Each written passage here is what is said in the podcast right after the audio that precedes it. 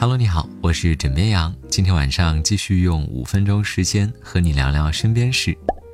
在当代年轻人的聊天话题中，脱发、护发这一类的话题出现的频次是越来越高了。从最近发现哪个地方新开了个好吃的店子，变成到最近哪个美容院的护发项目效果不错。根据卫健委发布的脱发人群调查显示，我国脱发的人群已经超过 二点五亿。平均六个人中就有一个有脱发症状。据部分植发机构透露，整头植发再加上后续的生发、护发保养，整体费用是在五十万左右。所以平均这么算下来，一根头发要花二十五块钱。除此之外，一些生发仪的销量也增势迅猛。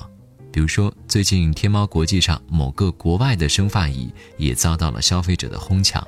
首发前八个小时，交易额破一百万，所以发量茂盛的朋友们，不要总说自己穷，你的头上可是有一堆不动产呢。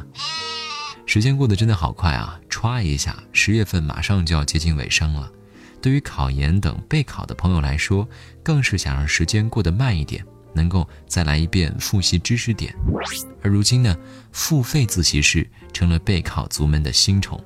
比如说，在广州，当地的自习室提供包月、包年以及储值卡等不同的付费方式，其中包年卡费用为一万一千元。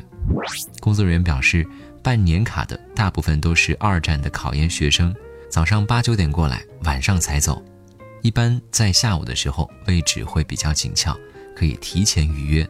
虽然说像这样花费较高的自习室它是有存在，但是大部分呢还是平价自习室。比如说在长沙呢，也出现了很多收费自习室，你可以根据自身需求选择合适的学习环境，还能够免费使用室内的饮水机、咖啡、计算器等配套设施，收费在每小时五毛钱到三块钱不等，有的只需要花费一杯咖啡的钱，就可以在这里安静的学习大半天了，很受年轻人的欢迎。当然了，有网友表示不解啊，自己在家里不能学吗？还花钱，一个人一个格子间，还特别挤。不过很多在这里学习的同学表示，花钱呢就是买一个学习氛围，可以约束自己，提高效率。这么说，枕边羊其实也能够理解啊，就像是花钱上私教课一样，自己也能运动，请一个教练呢，就是为了让他督促自己。这么说，突然醒悟了啊，良好的自律，其实是在帮自己省钱呢。说到自律啊，来向四川宜宾这位小学生学习学习吧。最近，四川宜宾的五年级学生小赵同学因为患上了肺炎，下午不能去上课了。为了不耽误功课，他是一边输液一边赶作业。